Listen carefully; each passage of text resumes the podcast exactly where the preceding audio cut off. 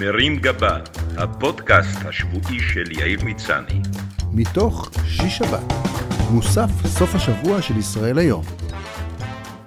והשבוע תחל שנה וטרלוליה. השבוע הראשון של 2023 היה סמל לחדשנות ולהתחדשות. התחדשנו בשנה חדשה, בממשלה חדשה, עם שרים חדשים, במשרדים חדשים כמו המשרד למשימות לאומיות, המשרד לביטחון לאומי, המשרד לפיתוח החוסן הלאומי, ועוד חידושים מהפכניים שיעלו לכולנו בסכומים שמספיקים לקנות את בנק לאומי. ייי! כולנו רוצים כמובן להיות בריאים, שמחים, עשירים, מסופקים וצעירים לנצח. וזו בהחלט משימה לאומית שאני בטוח שהשרים החדשים יאמצו אל ליבם. אבל כדי שכל זה יקרה, ובשביל לא לשים את כל הביצים בסל של שר אחד, שספק אם יש לו ביצים, מומלץ לכל אחד מאיתנו להסתכל בעיניים פקוחות על המציאות סביבו ולהתמודד עם האתגרים שמספקת לנו השנה החדשה. מזג האוויר כמו בתחומים רבים שאליהם עוד נגיע, שמסמנים לנו שהעולם נמצא עמוק בתוך עידן הטרלול, בואכה התקופה ההזואיסטית, גם מזג האוויר הולך ומתחרפן, בזמן שכולם מדברים על זה, אבל לא עושים הרבה כדי לבלום את ההידרדרות. המצב שלנו כאן בארץ, לפחות בחורף, סביר בהשוואה למקומות כמו קנדה וארצות הברית, שם אפילו פינגווינים ודובים החלו להתלונן על הקור במינוס 40 מעלות, וכדי להתחמם אנשים נכנסים למקרר.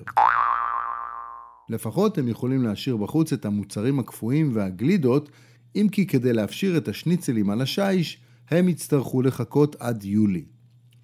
משיטוטיי ברחובות ארצנו אני למד על כמות אדירה של תיירים אירופאים שמסתובבים ברחובות תל אביב וירושלים בטישרט ובסנדלים, ולא מאמינים שלדבר הזה עם השמש בחוץ אנחנו קוראים ברצינות חורף. מומלץ מאוד לנצל את המצוקה שלהם כדי לסכם איתם על החלפת דירות תל אביב-לונדון בעוד חצי שנה, מה שישתלם לכם מאוד בחמסינים של אוגוסט. זמן המשיגנס אני מחבב משוגעים שמכניסים קצת טעם מרענן לחיינו השגרתיים, אבל השנה נחשפנו לכמה התנהגויות משונות במיוחד. קניה ווסט, מהמשוגעים הפחות חינניים והפחות אפויים, התפייט על היהודים וחיבתם לכסף ולא בחרוזים, עם כמה אמירות שהוציאו את החשק לשמוע את השירים שלו, וגם עצרו לו כמה קמפיינים מכניסים. אילון מאסק, שהוא הבעלים של טסלה, של טוויטר ושל אחד האגואים הגדולים בעולם, עדיין מרוויח יפה ואין צורך לדאוג לו מבחינה כלכלית, אבל הבחינה הנפשית היא כבר שאלה אחרת. אחרי שבכמה ציוצים מיותרים והחלטות משונות, הוא מחק לעצמו איזה 100 מיליארד דולר. למה אתה לא מרים טלפון להתייעץ, בן אדם? Thank you. ולדימיר פוטין הוא מועמד מוביל לתואר משיגנה השנה בעקבות הפלישה לאוקראינה, וכרגע נראה יותר סביר שהוא יגיע לאברבנל מאשר לקייב. מי שכתב את נקודות הזכות מהעניין הוא דווקא היריב זלנסקי שהצליח לחמוק מתדמית היהודי הגניחט ולמצב את עצמו כמנהיג ללא מורא למרות ההתעקשות שלו להגיע אפילו לבית הלבן במדי ב' שנראה שהוא קנה בחנות ריקושט בדיזינגוף סנטר. So fancy. כלכלה ועסקים בסיכומי השנה החולפת דובר רבות על התרסקותם של כמה מהלהיטים הכלכליים האופנתיים כמו הביטקוין וה-NFT, ככה שאם לא הבנתם עד עכשיו מה זה בדיוק, אין צורך להתחיל עכשיו. ואם לא נכנסתם לזה עד היום כמוני, פשוט תגידו תודה. מתברר שלפעמים משתלם להיות טיפש ועצלן. אבל לא לעולם חוסן. על פי התחזיות, בשנים הקרובות כולנו נצטרך להרוויח יותר, גם כדי לשלם יותר מיסים, לממן את עליות המחירים, הדלק והדיור, וגם את אזרחי ישראל שפחות מאמינים בעבודה ובמיסים. כדי לנסות להפוך את העניין הלא סביר הזה לקצת יותר נעים, אני מציע כאן לממשלה הנכנסת להנהיג נוהל של משפחה מאמצת, כך שכל אחד שהעבודה והמיסים שלו מממנים משפחה אחרת, לפחות יכיר אותם באופן אישי, וככה יוכל להיות קשוב יותר לצרכים הספציפיים שלהם, להיות בקיא בניהול ההוצאות שלהם, ולדעת מה הכסף שלו עשה היום בארנק של מישהו אחר. יש גם בשורה כלכלית טובה, או לפחות מתוקה.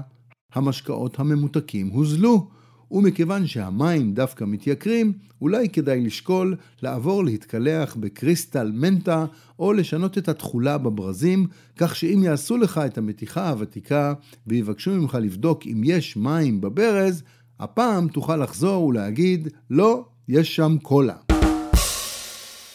טלוויזיה נתוני הצפייה בשידורי הטלוויזיה יורדים פלאים. זה היה צפוי, אנחנו צורכים סרטים וסדרות בזמן שנוח לנו, והילדים בכלל בטיק טוק. מי שעדיין צופים בטלוויזיה, כנראה נהנים לראות אנשים שצועקים זה על זה בכל מיני פאנלים, ולסבול מהחדשות. למי שאינם מרוצים מתוצאות הבחירות, אני ממליץ לוותר על הסבל האקטואלי ולצפות בגרסאות מוקלטות של החדשות מהשנה שעברה. שם הם ישמחו לראות שראש הממשלה הוא עדיין נפתלי בנט, ואיתמר בן גביר הוא סתם שלומפר שצועק על שוטרים. מצד שני, הם ייבהלו לגלות שבארץ עדיין משתוללת מגפת הקורונה. המוצר הטלוויזיוני שעדיין שולט על מסכינו הוא תוכניות האוכל, על תצורותיהן השונות. לא משנה מתי תפתחו טלוויזיה, תמיד תראו שף מותח ביקורת על איזה סופלה, מישהו שהבישולים של סבתא שלו גורמים לו לבכות, או שסתם יש בהם בצל. התוכנית החביבה עליי מכולם היא בואו לאכול איתי, שבה מלוהקים חבר'ה שמבחינת הטרלול היו יכולים בקלות להיות חברים של קניה ווסט. יש רק שלושה כיוונים שעוד לא מוצו בתחום הריאליטי של האוכל, ואני מניח שהם יגיעו למסכים בשנה הקרובה. תחרות אלוף שוטפי הכלים, מאסטר שוטף, שבה המתחרים יקבלו ציונים לפי רמת השמנוניות בסירים והאופן שבו הם מזגזגים סבון כלים על צלחת. נוסף על כך צפויה לעלות תחרות של שליחי וולט, שבה הם ייבחנו במשימות כמו הבאת פיצה לדירת פנטהאוס בלי מעלית, משלוח מרק בכביש עם במפרים, והוצאת טיפ מלקוח קמצן. ריאליטי נוסף יבחר את האכלן הבא של ישראל. ובו שורת מתמודדים יתחרו באכילה אתגרית, כולל משימת הגולש הרותח והסנדוויץ' טונה פג התוקף. bon appétit. טכנולוגיה בשנה הקרובה מי שעוד לא עשה את זה, כולל אני, יצטרך להיכנס לטיק טוק. בלי זה יקטנו סיכוייך להפוך למשפיען ולמוביל חברתי.